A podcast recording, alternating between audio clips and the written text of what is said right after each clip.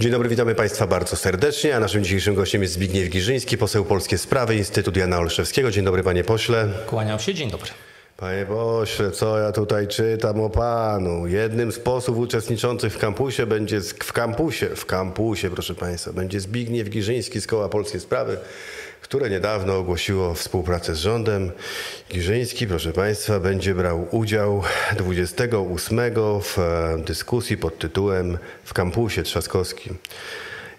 W kampusie trzaskowskim mówiłem to, niesamowite, Girzyński u Trzaskowskiego na kampusie, ta młodzież. Proszę państwa, jak powinny wyglądać relacje państwo-kościół w XXI wieku?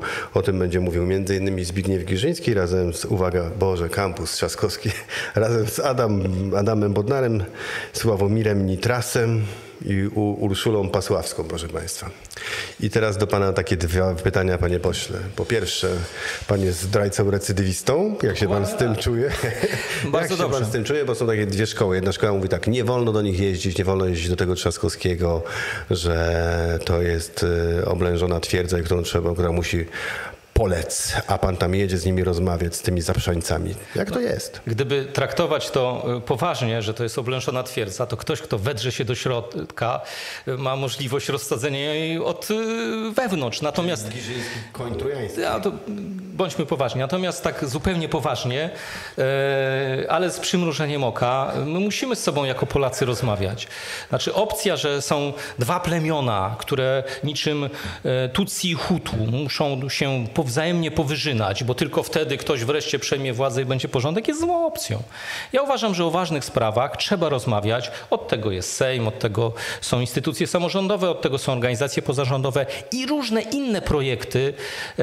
Będę brał udział w forum ekonomicznym w Karpaczu, gdzie prowadzę panel, będę uczestniczył w panelu pana prezydenta Trzaskowskiego. Będziemy w Karpaczu, będziemy pana słuchać, panie pośle. W związku z tym warto rozmawiać, że zacytuję tytuł programu, który tam zdaje się został zdjęty z telewizji publicznej. Tam spodziewał. Tam przyjeżdżają ludzie o określonej proweniencji, ludzie, którzy mają określony punkt widzenia i sądzi pan, że będzie pan wysłuchany, będzie pan wygwizdany. No, ja nie mam nic przeciwko temu, ja podzielam pana zdanie, że tam trzeba jeździć, trzeba z ludźmi rozmawiać, bo od tego są rozmowy. Ja myślę, że będę przyjęty normalnie, jak wszyscy palenne liści. Nie sądzę, żeby tam ludzie chcieli gwizdać, nawet jak się nie będą z czym skacali, bo zakładam, że generalnie jak ktoś przyjeżdża w gości, to się go miło traktuje. To jest podstawowa zasada. My jesteśmy Polacy gościnni. No, ja jestem co do tego. Pana, spotka pana hejcik, zobaczymy. Mogę się założyć. Spokojnie. Jest pan przygotowany? Mnie już tyle razy w życiu spotkał hejcik. To jest ważniejsza rzecz, bo tam, że pan jedzie, to pan jedzie, ale ważniejsza rzecz, o którą chciałem pana spytać. Jak powinny wyglądać relacje państwo-kościół w XXI wieku? Ja mam takie wrażenie, nie wiem, czy pan podzieli czy nie, że Kościół na naszych oczach poniekąd popełnia samobójstwo. To od dłuższego czasu kompletnie sobie nie radzi w tej nowej rzeczywistości. Ja nad tym ubolewam, bo zależy mi na tym, żeby Kościołowi dobrze się wiodło w każdej rzeczywistości, bo jest instytucją potrzebną z różnych powodów w naszym państwie, a relacje w dużym uproszczeniu, gdyby całą tą ideę zamknąć w jednym zdaniu, między państwem a Kościołem, powinny być jak między każdą i ważną instytucją w państwie przyjazne. Solidne, serdeczne, dobre, ale bez jakichś specjalnych przywilejów, ponieważ państwo jest od tego, żeby wszystkim zapewnić możliwość przyjaznego funkcjonowania w granicach. Ale to pan, panie pośle, powiedział, jak powinno być, a moje pytanie w tej chwili brzmi, a jak jest? A jak jest, to każdy może sobie ocenić i definiować tak, jak sobie życzy. Panie pośle, ja chciałbym, żeby pan to ocenił, bo pan jest znany z tego, że bywa pan w Toruniu, był pan tam parę razy na wycieczce. Nie, ja tam mieszkam na wycieczce. To pan może był parę razy w Toruniu. Chociaż nie widziałem, ale nie słyszałem w każdym razie o efektach tych wizyt, bo pewnie by były jakieś zauważalne. Byłem parę razy. Relacje powinny być zawsze przyjazne, pośle, serdeczne i dobre. Nie jest za dużo Kościoła w życiu publicznym. Czy rzeczywiście ten sojusz tronu i ołtarza? Tak jest. Pewnie nieraz jest i pewnie to nieraz ludzi denerwuje. A to szkodzi. Oczywiście, że szkodzi. A co takie numery, że sobie nie wiem, tam ktoś ze względu na wpływy w kościele potrafi dokonać unieważnienia małżeństwa. Potem się... Ale jaki pan mówi? O marszałku województwa kujawsko-pomorskiego. Tu widzi pan. Z Platformy Obywatelskiej. Ale też o prezesie pewnej ważnej telewizji. Zdaje się, że Sprawa i Sprawiedliwości czy Solidarna Polska.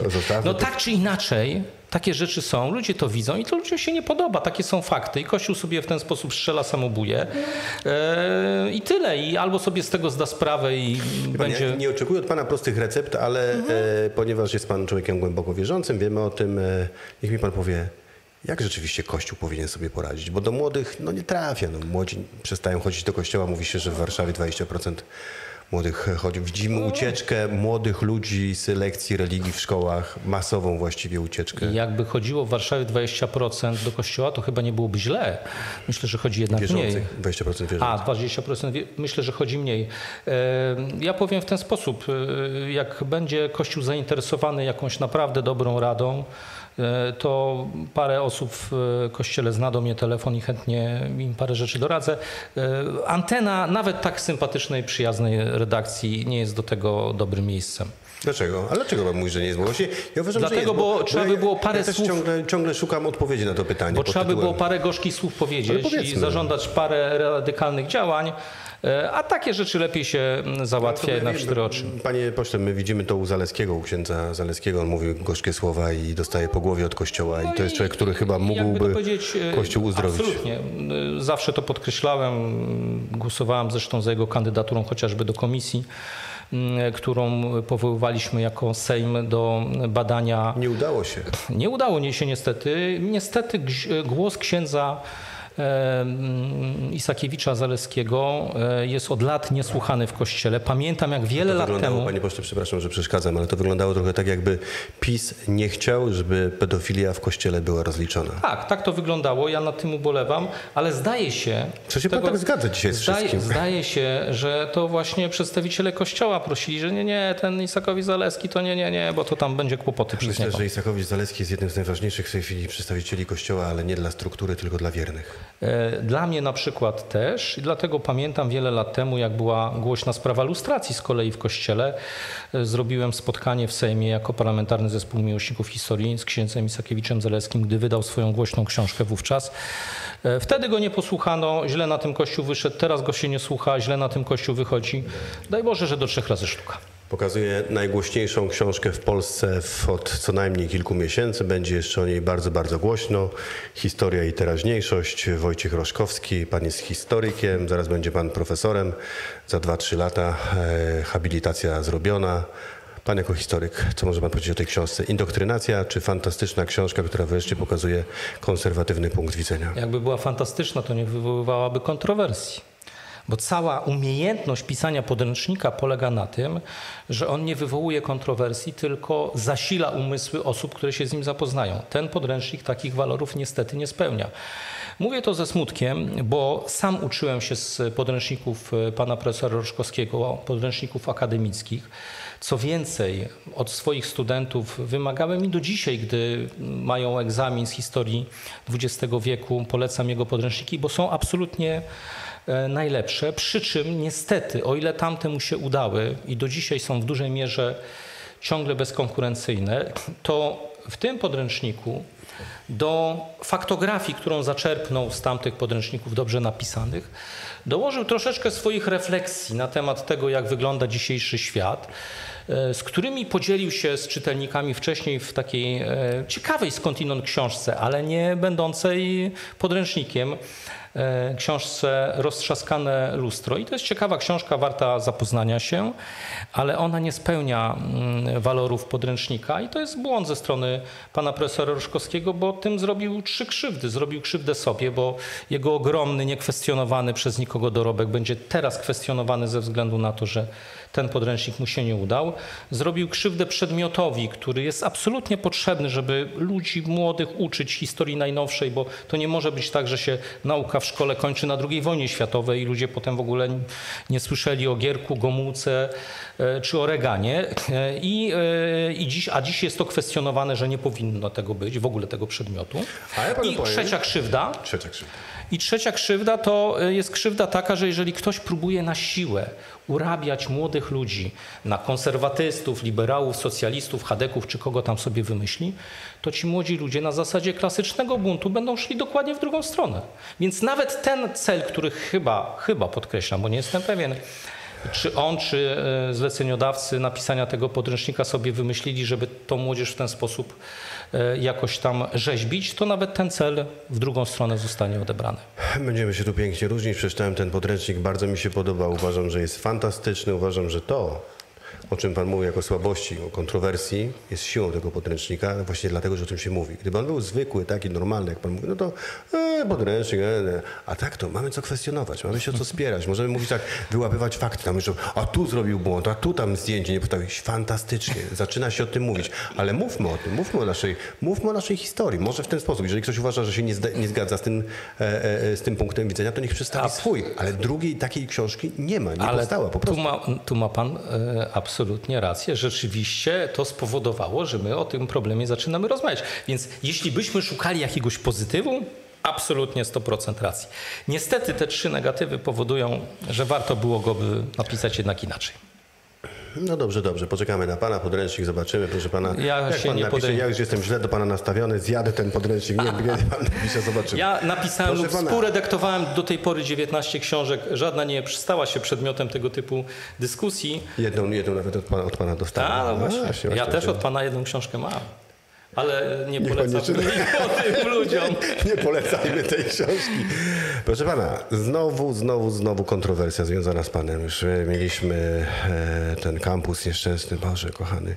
Mieliśmy zdrajca recydywista. Jeszcze fantastyczny podręcznik pan tutaj krytykuje. I proszę pana, trzecia rzecz, okropna. Jak pan w ogóle może? Były poseł PiS zwraca się do Ziobry w sprawie zatrzymania Maty. Mata, jeżeli ktoś nie wie, jest słynnym raperem, młodym synem swojego ojca. Mniej znanego ojca. Mata jest bardzo znany i Mata został zatrzymany z marihuaną. I pan ma za złe Ziobrze, że ta sprawa trafiła do sądu. I to wygląda trochę tak, jakby pan, konserwatywny poseł, nagle bronił narkotyków, narkomanów. Jak to się dzieje? Po pierwsze, żeby ta sprawa trafiła do sądu, to może ma pan na pieńku z Ziobrą, może tam coś jakieś. A nie to, że ja mam na pieńku z Ziobrą, to wszyscy wiedzą od dawna. Ale to nie dotyczy tego mojego na pieńku z Ziobrą, tylko to dotyczy w ogóle całej tej historii. Otóż po pierwsze, gdyby ta sprawa trafiła do sądu, no to trudno, trafiła do sądu, sąd rozstrzyga. Ale toczy się postępowanie w prokuraturze przeciwko temu młodemu człowiekowi, którego ja, o ile jego tatę znam, bo jest znanym prawnikiem i często wypowiada się w mediach, to o nim to dzięki mojemu synowi. Ojca syna? Niektóre tak, niektóre nie, zależy. Bo w niektórych sprawach, w odróżnieniu od... z Petersenem na przykład, bo on o Petersenie dużo mówił ostatnio. No przede wszystkim on ma duży spór, zdaje się, że z panem profesorem Sadurskim. No. I w tym sporze ja podzielam opinię pana profesora Matczaka. Absolutnie ma rację. Ale zostawmy to, bo zaraz wejdziemy na takie... Młodzi lewicowcy nie cierpią starego Matczaka, bo Matczak każe im pracować. To akurat, to straszne. Ja też uważam, że generalnie... pracujcie, tu Matczak ma rację akurat. No w jeszcze paru innych sprawach. Tak czy inaczej, więc ja pana profesora Matczaka kojarzyłem. Tak jak mówię, raz się z nim zgadzałem, raz nie, to nie ma znaczenia. Natomiast nie ma znaczenia, czy ja bym się z nim w ogóle we wszystkim zgadzał, czy nie. Ale nie może być tak, że policja łapie tam jakiegoś chłopaka, w tym wypadku przy okazji znanego rapera, i tylko dlatego, że jest synem swojego ojca, którego nie lubią, bo krytykuje ministra Ziobro, to w jego konkretnej sprawie postępowania, które są z zasady umarzane, bo tam jest jakaś niewielka ilość tej marihuany, zdaje się do 2,5 grama, to w ogóle policja, no dobra, tam miał działkę dla siebie, trudno, nie ma na handel, bo to jest jakby zabroniony handel. Natomiast jak tam na własny użytek można mieć, więc jak ma tam do 2,5 grama, to policja od lat umarza to z zasady. Tutaj zdaje się, że ten młody człowiek miał tam niespełna 2 gramy i wszystkie sprawy w takiej kwestii są umarzane, a jego ciągną miesiącami. No to nie jest fair. A pan uważa, że powinno być jak? Po pierwsze, prawo powinno być równe dla wszystkich. Więc no jak umorzono, nie wiem, tam iluś dziesiątkom ludzi, którzy mieli do tych 2 gram, to i jemu powinni to umorzyć, a nie ciągnąć to miesiącami. To jest pierwsza rzecz. Ale druga rzecz, jak już rozmawiamy w ogóle, jak powinno być, to... Korwin-Mikke mówi, że narkotyki powinny być sprzedawane w sklepach. Jak ktoś chce kupić kilo kokainy, to może sobie kupić. I ma rację? Oczywiście, uważa pan, że można było kupić kilo kokainy, to nie każdego byłoby wstać. No. Moim zdaniem, jeżeli Jastrzębowski, redaktor Jastrzębowski... Który ma już dobrze po 50, chociaż udaje, że nie ma. 54 lata mam. A więc jest, bądź co bądź, dorosłym człowiekiem i chce sobie kupić kilogram, to niech sobie kupi. Wprawdzie nie wiem, jak się będzie po tym kilogramie zachowywał, ale to jest jego życie, jego prawo. Skoro może wytrąbić 10 litrów wódki, choć nie sądzę, żeby dał radę, przynajmniej za jednym zamachem. 5, zdarzyło mi się widzieć pana po 3, nie wyglądało to dobrze. Nie wyglądało. W każdym razie to ma do tego prawo. Państwo jest od tego, żeby oczywiście w sposób umiejętny dbać o nawet zapobieganie różnego rodzaju negatywnym zjawiskom, ale nie poprzez zakazy. Prohibicja w Stanach Zjednoczonych wprowadzona przeciwko alkoholowi, która miała zapobiec negatywnym zjawiskom, do niczego dobrego nie doprowadziła. Dorosły człowiek... Ale panie pośle, naprawdę uwolniłby pan całkowicie rynek twardych narkotyków? Nie wiem, czy wszystkich całkowicie, bo być może, jeżeli by były jakieś wskazówki medyczne, które by przeciwwskazywały w niektórych przypadkach, bo ja nie jestem chemikiem, nie znam się dokładnie. Marihuana pewnie tak nie uzależnia, ale myślę, dokładnie, że heroina natychmiast uzależnia. Więc być może trzeba by to było zrobić rozsądnie, nie na hura, tylko wydzielić to w sposób odpowiedni, bo nawet leków w aptece nie zawsze każdy może kupić, tylko są na recepty, ale z całą pewnością... Chyba, że w Egipcie to nie.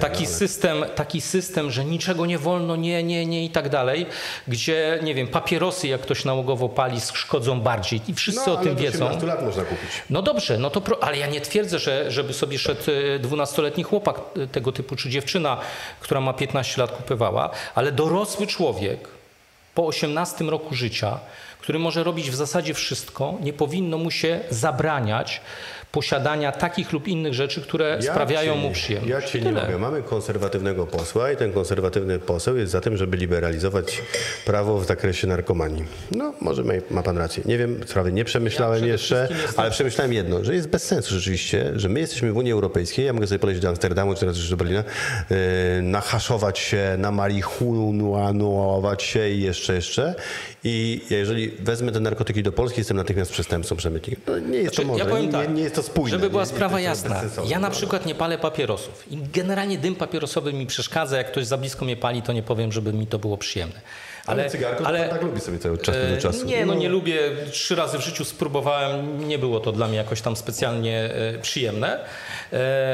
Tak samo jak jakiś tam papieros, którego dawno temu spróbowałem. Nie jest to dla mnie coś ciekawego.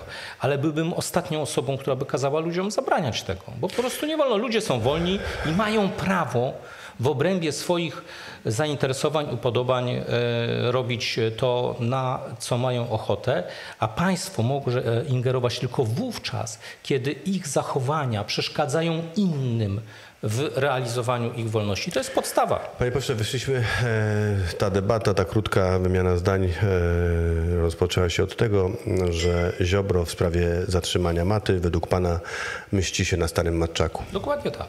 Naprawdę pan to powiedział? Tak, proszę pana, ja to wyemituję. Ale proszę to wyemitować. Jeżeli w każdym innym przypadku takie sprawy umarza się, a w tym przypadku się nią ciągnie... Ale pan pokazuje Ziobrę w takim świetle jakiegoś małego, mściwego człowieka. Mój Boże, to jeżeli... Nie, to on sam siebie pokazuje.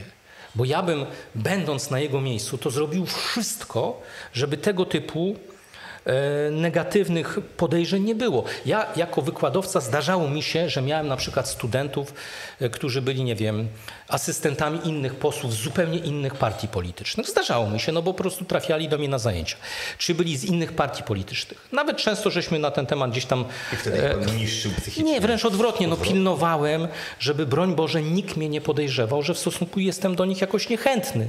Bo byłoby rzeczą bardzo złą, kiedy byśmy nasze poglądy polityczne przekładali na relacje osobiste. I tutaj niestety, być może bez świadomości, być może to nie była decyzja pana ministra Ziobro, to może jakiś nadgorliwy prokurator u niego, przypodobam się swojemu ministrowi, ale to on powinien zareagować, powiedzieć nie, nie rób tego, bo ja jestem porządnym ministrem, może twardzielem, może mogą się ze mną nie zgadzać, ale nie jestem małym, siwym człowiekiem. Zbigniewie, nie idź tą drogą. Nie idź tą drogą. Bardzo panu dziękuję za rozmowę. Naszym gościem był Zbigniew Girzyński, poseł konserwatywny. Nie wiem, czy do końca konserwatywnych poglądach. Po prostu poseł z rozsądnymi poglądami, namawiający wszystkich do tego, żeby rozsądek w naszym kraju spowodował, żeby wszyscy z sobą rozmawiali i szukali mądrych rozwiązań. Partia polityczna, którą zbudujemy i odpalimy z moimi współpracownikami. Dobrze, pan na mnie patrzy, że zbudujemy, to ja na razie, nie. Bo ja na razie mam inne zajęcia. Ale nie, no z panem to nie wiem, czy bym pan chciał budować. Pan chce 5 litrów, pan chce 5 litrów, jak strzema nie poradził sobie, się spocił gdzieś tam, prawda? Nie, no jak pan wygląda? Czyli nie weźmie mnie do swojej partii. Nie, ale jak się pan panu podziękuję w takim razie za rozmowę i chętnie jeszcze i zrobimy jeszcze coś takiego, bo ja rozmawiałem tutaj z panem profesorem wcześniej przed naszym wywiadem i rozmawialiśmy, proszę państwa, o kobietach Piłsudskiego i Dmowskiego i zaproszę pana profesora następnym razem i porozmawiamy o kobietach. Tak. To już zapowiadamy. Dokładnie tak. Bardzo dziękuję, panie pośle. Dzięki.